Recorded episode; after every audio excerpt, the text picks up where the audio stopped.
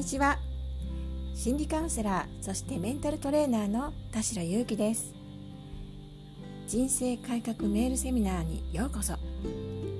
今日はウォルト・ディズニーそして IBM フェデックスなどのコーチングを手掛けたコーチのリー・ミルティアの動画を文字起こしし私のこれまでの学びや経験を踏まえて体系化した音声をお届けいたします。いつものラジオ番組のパーソナリティとしてお話ししますのでどうぞよろしくお願いいたします。さて人の成功はどこから作られると思いますか？実はそれは内面から作られます。もっと厳密に言うとそれは脳でありメンタルです。通常私たちが見て成功しているかどうかがわかるのは外側に出ているその人の結果や実績周囲の評価で判断しますね。実はこれら全てが内面で形成されて活力となって現れているものであるということをご存知だったでしょうか。ではどのようにして成功メンタルを手に入れることができるのでしょうか。その重要な要素は意外に思われるかもしれませんが笑いです。笑いとユーモアがその重要な要素となります。脳科学的なお話をすると笑うと脳内でエンドルフィンというホルモンが作られます。これは脳内麻薬とも呼ばれ高揚感を味わえ痛みを和らげます。毎日の生活で痛みへの対処は必要ですよね。でも人はそれを和らげる機能を持っていてそれはなんと笑うことで天然の痛み止めを出すことができますからこれを使わない手はありませんね。笑う努力こそ重要で成功メンタルを作っていきます一日のうちで笑える時間は1440分です笑えば笑うほど人生は楽しくなります例えばがんの人に落語を聞かせて笑わせた後に血液を採取すると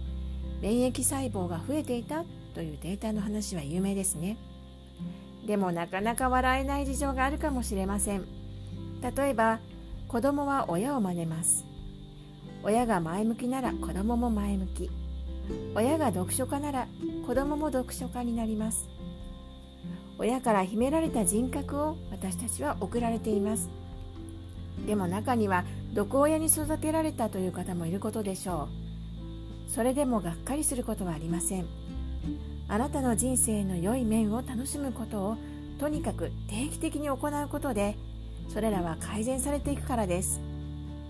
そうすると生きる情熱と生きがいを見つけられ明るい気持ちになれます。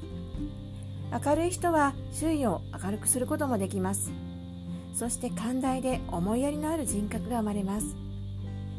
これにはまず最大限に心身や感情を奮い立たせること。これが大切です。いわゆる感動体験です。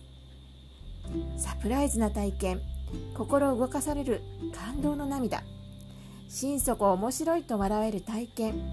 これを味わう努力をしてみてください。人生笑って過ごせば気分も良くなります。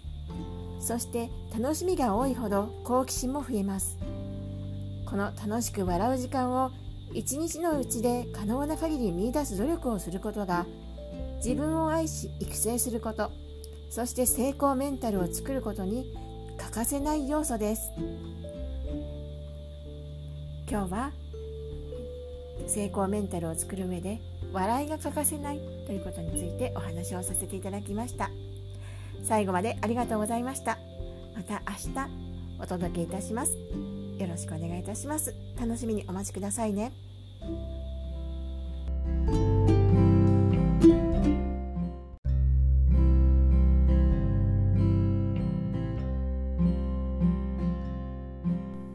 ちは。心理カウンセラーそしてメンタルトレーナーの田代祐希です。今日もこの音声を開いていただきありがとうございます。そして今日もまたラジオのように聞いていただけたらなと思いながらこのお話を録音しています。さてどんなにいいセミナーを聞いたとしてもどんなにいい情報を手に入れたとしても行動しなければ全く結果は出ませんし意味がありませんよね。そして私たちの学び方にも少し工夫が必要になります。セミナーなどでああいい話を聞いたなと気持ちが高揚することは誰もがあるかと思います。それなりに金額を払い会場に出向くのでもちろん自分が損失もしたくないという意味でいい話聞いたなと思い込んで帰ってくることもあるかもしれませんね。また無料の動画セミナーや無料の音声セミナーメールセミナーなどでも自分の欲しい情報はたくさん入っていてあよかったなって思うことはきっとあることでしょう。でもこのように学んだことを実践しなければ私たちには何の結果も出ませんし人生を変わる変えていくことはできません。そしてその時にポイントとなるのが素直さです。私のお世話になった NHK のコンサルタント石川大河先生はたくさんの成功者や経営者を指導されてきた方でもありますし何しろ10年間 NHK の全従業員をコンサルしてきた方です。その方が必ず毎回毎回おっしゃるのが成功者はても素直だということです。とにかく素直でえこう疑いを持ってこんなのなんか嘘っぽいとかどっかから聞いたこと引き出してるに違いないとかそんな風にして素直に聞かないというのは成功しないそうです。これは私自身も経験のあることですが素直に耳に入ってきた情報をそのまま実行する。これだけで成功してしまう人って本当にいらっしゃるんですね。そしてあの本当にあのそういった方というのは、ま、毎回毎回報告に来てくださるんです。そして必ず少しずつ少しずつ売り上げが上がっているんです。大きな変化がない方もいらっしゃるかもしれませんけれども必ず違いがあります。今までの生活と全く違う。そしてご本人は素直に実践してるだけなのにミラクルが起きたと思ってらっしゃるんですね。でも私からするとそれはご本人がとても素直にお話を聞いてくださってご本人が本当に素直に実践してくださったご本人の賜物だと思っています。ですからぜひ偏見をして好奇心を持ちオープンマインドでこの音声もそしてテキストもメルマガも、えー、ご覧いただきたいと思っているんです。オープンマインドで新しい技術や知識を学ぶことであなたの好奇心は上がりあなたの生きる情熱が上がりそしてあなたの人生が変わります。それでは今日はここまでにしていきます。素直さんについてお伝えしました。人生改革心理カウンセラーそしてメンタルトレーナーの田代祐希がお送りいたしました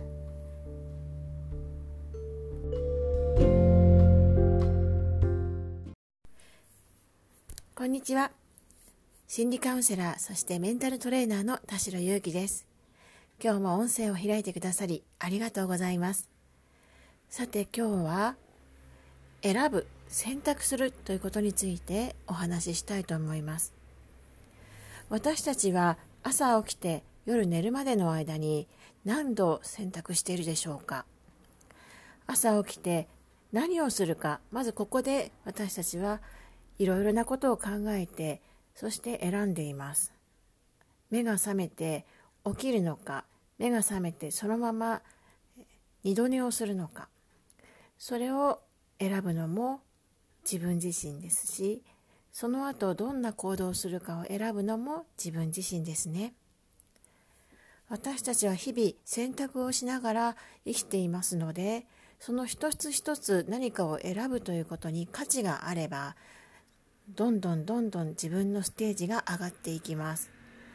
つまり価値あるものを毎回選んでいくことで私たちの人生はどんどん変わっていくということがあります。しかしこの選ぶというのは行動の一つに入りますよね。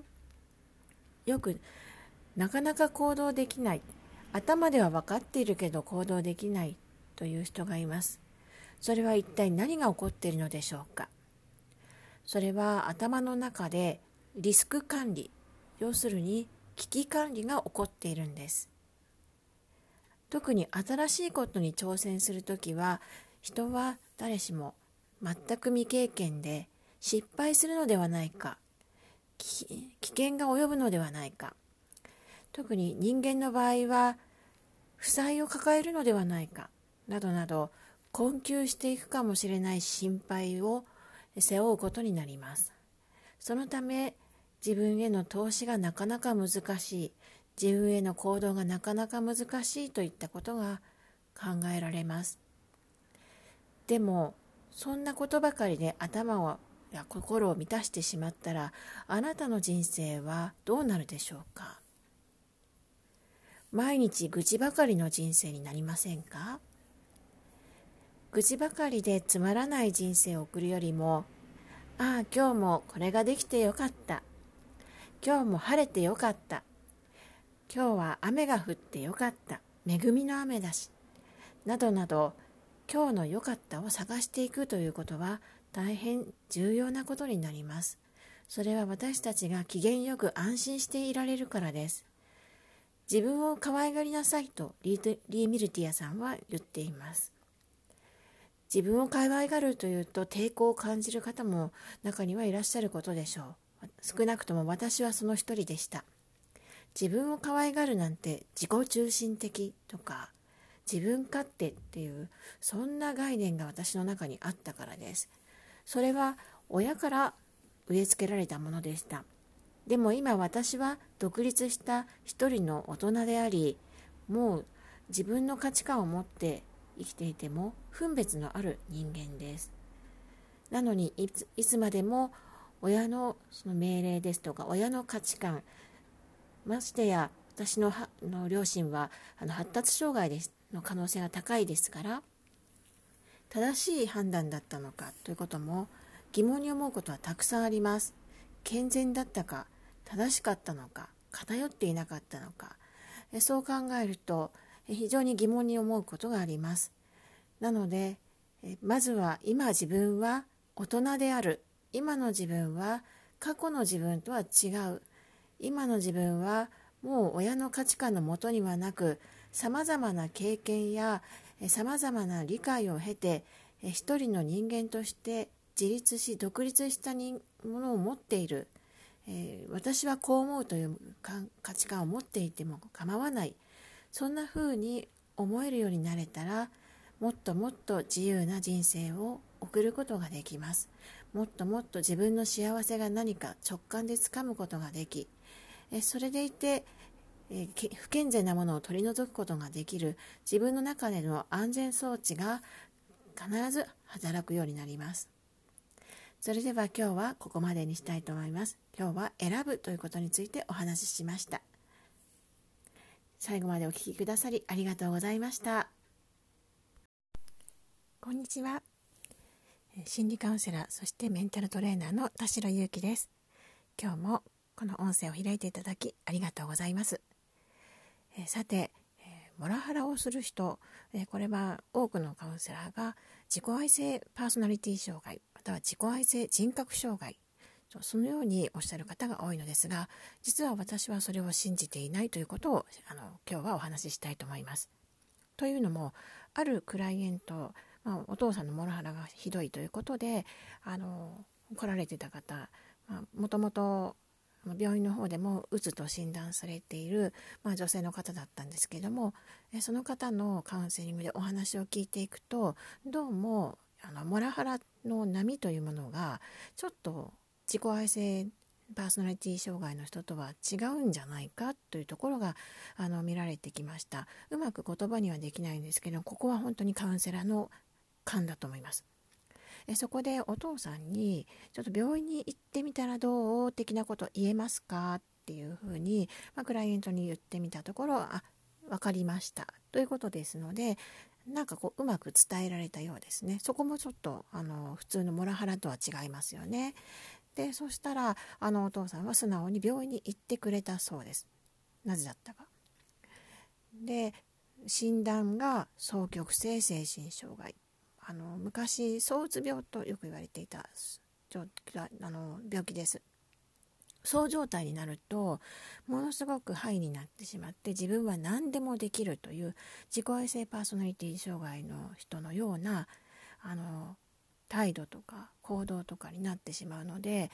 ものす。ごく人に攻撃的になってしまったりとかあのものす。ごくこう夜一晩中徹夜をしてなんかこう夢中になって仕事なりゲームなり何でもやってしまう好きなことをすごく何日間もやってしまって後で疲れ果ててしまう、まあ、そんなような症状があるのを躁うつ病ですけど躁うつ病双極性精神障害は1型2型とあるんですが、まあ、激しい方ですね、まあ、そっちがあります。で多分それはお父さんにも自覚があったんだと思います。えそうの後必ずうつが来るのでかなり落ち込んだ状態とかなんかこう精神的にあのうつの症状がひどかったのでお父さんなりに大変だったと思うんですね。なのであの素直に病院に行ってくれたのだとは思います。なんと治療を受けたらバリ雑言ひどかったそうです。でも DV もありました。まあ、ちょっとあの思い出してしまうといけないのでここまでにしておきますが家庭内の状況は非常にひどく崩壊状態でしたがそれが治療を受けてお薬を処方された途端ピタリと止んだそうなんですね。これ自己愛性パーソナリティ障害絶対ありえません。薬が効いてピタリと止んで平和な日常が戻ったそうなんですね。でもそのモラハラとかバリ雑言ってその子が成長するまでずっと子供の頃から17年間続いてきたのでもっと早くにカウンセラーのところに来てくれたらこれ早めに少なくともそんなにこう17年苦しむことなかったわけですよね本当に悔やまれてしょうがないですねま、そういったことからも早めに、ま、誰かに相談専門家に相談すること私はお勧めしています。でまあ私がお会いした、まあ、別のクライアントの話を聞いていくと、まあ、自己愛性パーソナリティ障害なのかなっていうふうにやっぱり思って聞いていくとアスペルガーですとか広範性発達障害 ADD または AD ADHD 多動の方が入るやつですねこういった発達障害の可能性があるなと思うことは多々ありました。ほとんどモラハラと発達障害がセットというケースを私はよく聞いています。でまた私は加害者のカウンセリングなんかもすることがあったんですね。でこの方はきちんと医師の診断を受けていらっしゃいました。なんとパーソナリティ障害双極性障害発達障害の3つの併発がある、まあ、それはあの順次最初はあの発達障害だったんですけどもその後あ逆ですねそうだそうだったんですねその後に発達障害が分かりであの、まあ、付き添った人がもしかしてこういうパーソナリティ障害もありませんかって聞いたらそう思う。そんな風に医者から言われたんだという風に、まあ、診断、まあ、されたケースもありました。これはご本人の了承いただいてのお話です。であの発達障害の診断ってほとんど問診なんですよね。で脳の中が画像で見れ見れてあのどこがどう働いてるかっていうのが分かる fMRI って、まあ、高いんですよねこれ高額な治療な、まあ、高額な検査になりますこういった精密な検査を受けずに判断されて発達障害ではありませんよっていうふうにこう言われていることが多くありますのでまあ、私からするとそれって嘘でしょって思うことは結構あるんですね。まあ、医者って時間的に短いですよね話を聞く時間が。ですごい判断も早くってパッパッパッパって話してじゃあちょっとこんなあの不安を抑える薬出しましょうとかあのじゃあちょっと眠れる薬を出しましょうってお薬を出して解決しましたにするんですね。でもカウンセラーって日常どんな状況にあるのかどんな感情にあるのかってとても詳しく話聞いてますし私のカウンセリングって2時間基本なんですよ1時間とか30分ってやらないわけですよねしかも話をただ聞くだけではないですから頭の中心の中にあるものを書き出していただいて読んでいただいてで自分の耳で聞いていただいてさらにどうですかって気づきを書いていただいて読んでいただいてこれをやっているわけなのでもうあの出てくるものが違うんですよ。なのであの問診にはとてもかなわないところがあると私は自負しています。ただ診断できるだけのものは持っていませんのであの本当に勘になってきてしまいますけれどもあのそれなりの勉強しているのでもしかしてというところはあります。であの問診って嘘を言えちゃうんですよね。それまた精神状態によって正しいものが出てくるかっていうのははっきり言って疑問ですので私の中ではどこまで正確なんだろうっていうふうに思ってることはかなりあります。で話戻りますけど多くのモラハラの専門のカウンセラーの方がモラハラする人っていうのは自己愛性パーソナリティ障害だというふうに断定していることが多いんですがまあ以上のお話で私は違うもっと複雑もっといろんなものが絡み合ってもっとあの併発していることもあるというのがあの私の見解です。で診断はもちろん下す権限はありませんが、まあ、判断基準とかも、まあ、しっかり把握できているというわけでももちろんないんですけれどもやっぱり話を聞く時間が長いですし勉強して経験値が上がってくるとある程度勘って出てきますし分かってきて、まあ、そこからあの仮説を立ててクライアントと、まあ、モラハラの被害に遭っているクライアントとあのお話を伺ってでその後どんな風にしていったらこの方が癒されるんだろうかどうしていったらこの問題を解決していくのだろうかまたなどどういった解決がその方にとっては幸せなのだろうかということを考えていきさらにはその幸せに向かって自己実現をしていくあのコーチング的なこともしていくので、まあ、そういったことのヒントとして私の経験を使わせていただいています。まあ、ということで多くのモラハラ専門のカウンセラーが言っている加害者は自己愛性パーソナリティ障害というのは私は信じていないということを今日はお伝えしております。長い時間ありがとうございました。こ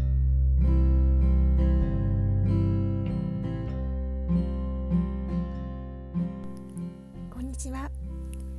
心理カウンセラーそしてメンタルトレーナーの田代裕樹です。今日もこの音声を開いていただきありがとうございます。さて、モラハラをする人、え、これは多くのカウンセラーが自己愛性パーソナリティ障害または自己愛性人格障害とそのようにおっしゃる方が多いのですが実は私はそれを信じていないということをあの今日はお話ししたいと思います。というのもあるクライエント、まあ、お父さんのモラハラがひどいということであの来られてた方もともと病院の方でもうつと診断されている、まあ、女性の方だったんですけどもその方のカウンセリングでお話を聞いていくとどうもあのモラハラの波というものがちょっと自己愛性パーソナリティ障害の人とは違うんじゃないかというところがあの見られてきました。うまく言葉にはできないんですけどここは本当にカウンセラーの勘だと思います。えそこでお父さんに「ちょっと病院に行ってみたらどう?」的なこと言えますか？っていうふうに、まあ、クライアントに言ってみたところ「あ分かりました」ということですのでなんかこううまく伝えられたようですね。そこもちょっとあの普通のモラハラとは違いますよね。でそしたらあのお父さんは素直に病院に行ってくれたそうです。なぜだったか。で診断が双極性精神障害。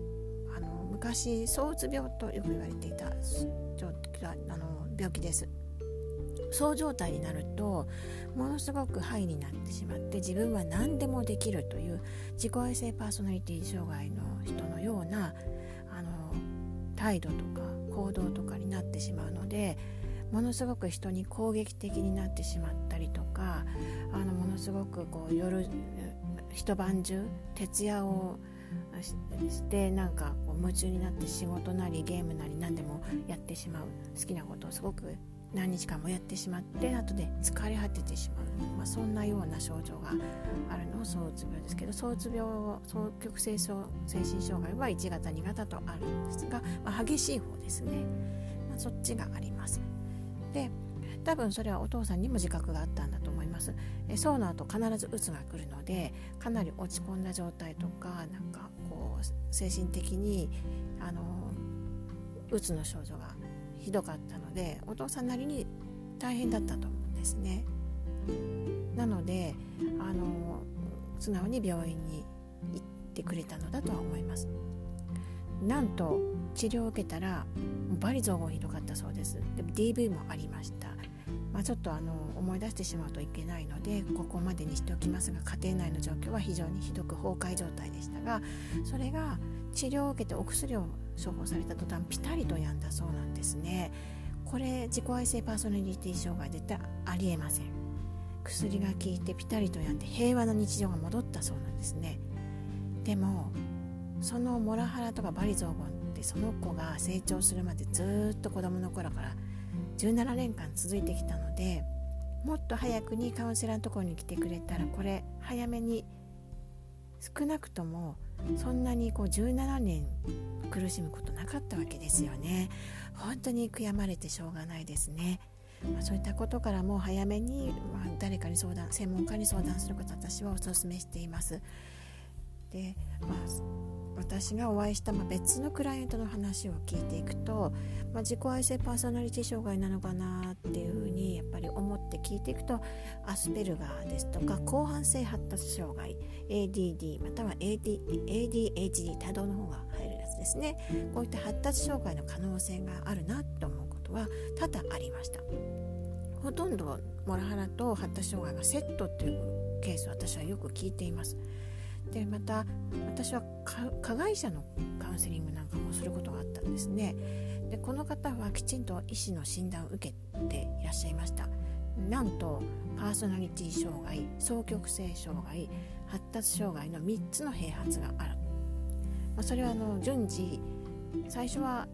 あの発達障害だったんですけどもその後あ逆ですね。そうだ相うだったんですね。その後に発達障害が分かり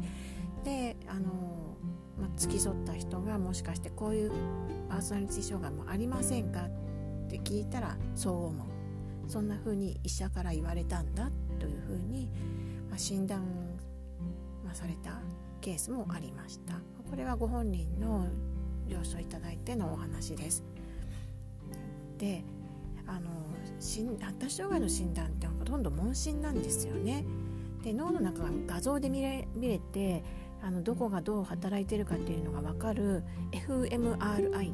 で、まあ、高いんですよねこれ高額な治療なり高額な検査になりますこういった精密な検査を受けずに判断されて発達障害ではありませんよっていうふうにこう言われていることが多くありますので、まあ、私からするとそれって嘘でしょって思うことは結構あるんですね。まあ、医者って時間的に短いですよね話を聞く時間が。ですごい判断も早くってパッパッパッパって話してじゃあちょっとこんなあの不安を抑える薬出しましょうとかあのじゃあちょっと眠れる薬を出しましょうってお薬を出して解決しましたにするんですね。でもカウンセラーって日常どんな状況にあるのかどんな感情にあるのかってとても詳しく話聞いてますし私のカウンセリングって2時間基本なんですよ。1時間とか30分ってやらないわけですよね。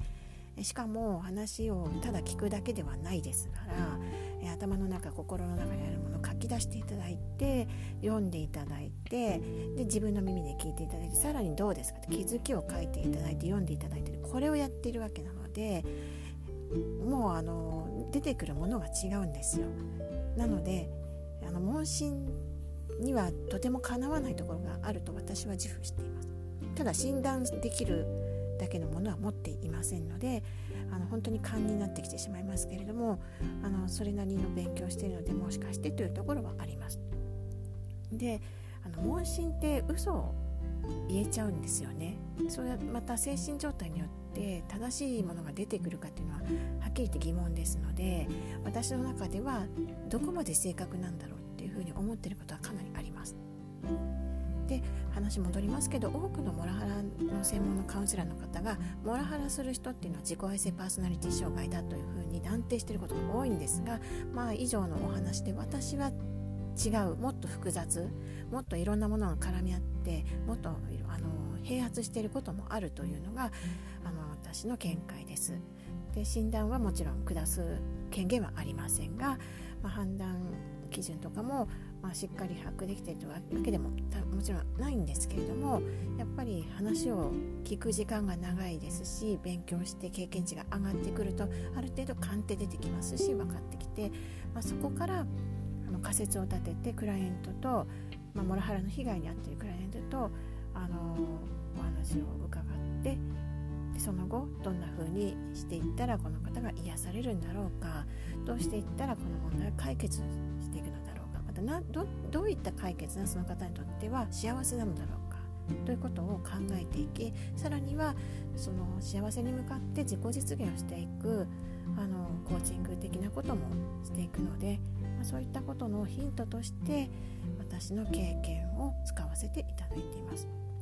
まあ、ということで多くのモラハラ専門のカウンセラーが言っている加害者は自己愛性パーソナリティ障害というのは私は信じていないということを今日はお伝えしております。長い時間ありがとうございました。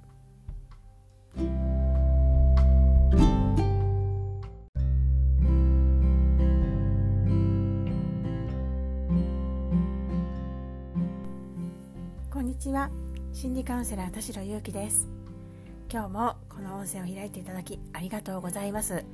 さて昨日お伝えいたしました、えー、新企画でございます、えー、本当にあのモラハラですとかカサンドラ症候群の方というのはあの経済的な支配を受けていてあの旦那さんから非常に圧力を受けて全て明細を出さなければならない。またほとんどあの家計が会社扱いで毎回いくら使ったのかを報告しなければならない。などなどさまざまな理由であの金銭的な支配を受けてしまっているというのが現状なことが多いと思います。実際それが理由によって私のカウンセリングを受けたくても受けられないというそういったお声はたくさんいただいております。そこで、えー、私も何とかならないものかと非常に考え抜いた結果ですね一つだけあのこれはいいんじゃないかなと思った方法があります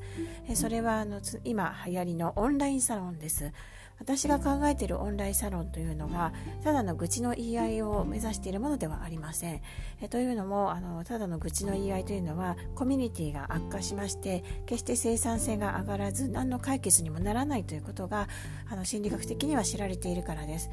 要はあの群衆心理になってきますのでだんだんテロ行為のような感じになってきてしまいます。そうしますとヘイトスピーチなどが発生して決してお互いにいい結果にはなりません。そこであのまあ、皆さんが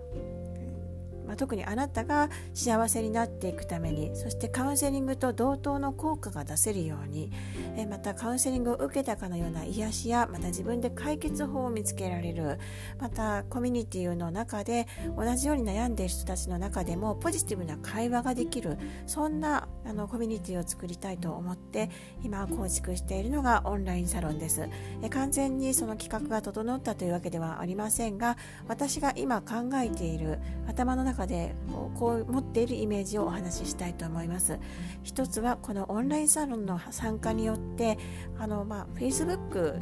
であの参加していただくことになりましてニックネームであの皆さん参加していただきますけれども、えー、こちらに参加をコミュニティの中に参加をしていただきますと私に質問し放題です。いわゆるあの LINE のような感じで、え公開にはなります。コミュニティの中であのみんなが見ているという状態ではありますがニックネームです。ニックネームで自分のあの質問してどうしたらいいでしょうか。こんな相談をし放題にします、えー、まあ、チャットのようなやり取りになってっていきますので誰もが見れますけれども一応あの返信は必ず後日させていただく形にします。ただあまりにもふさわしくないなとか不適切だなと思われた場合は、えー、そのことをメッセンジャーなどでご本人にお伝えしまして削除をさせていただくことになるとは思いますが多くの場合モラハラやカサンドラ症候群の被害の方というのはあの真面目な方が多いですので、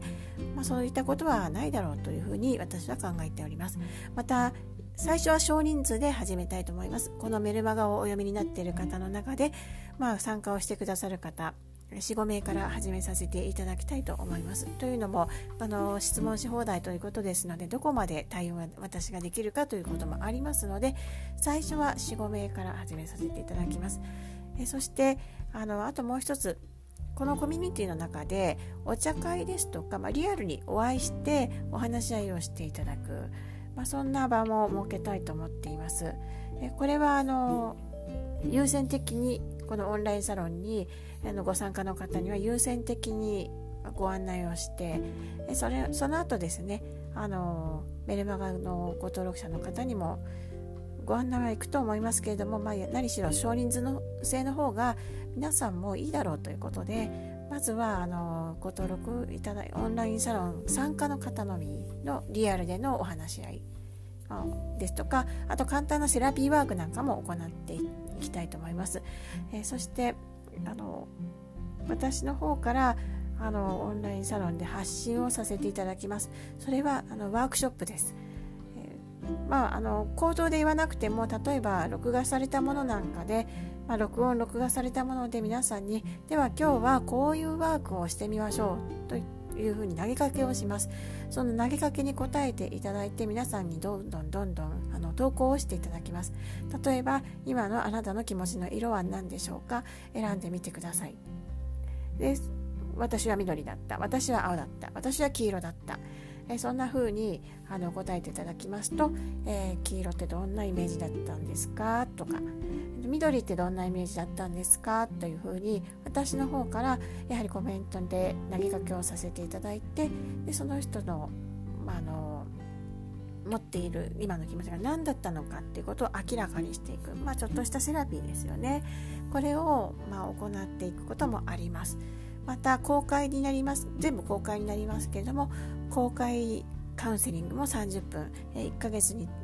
1人1回限りになりますがあの簡単なカウンセリングをさせていただきたいと思います。本来カウンセリングって何千円とか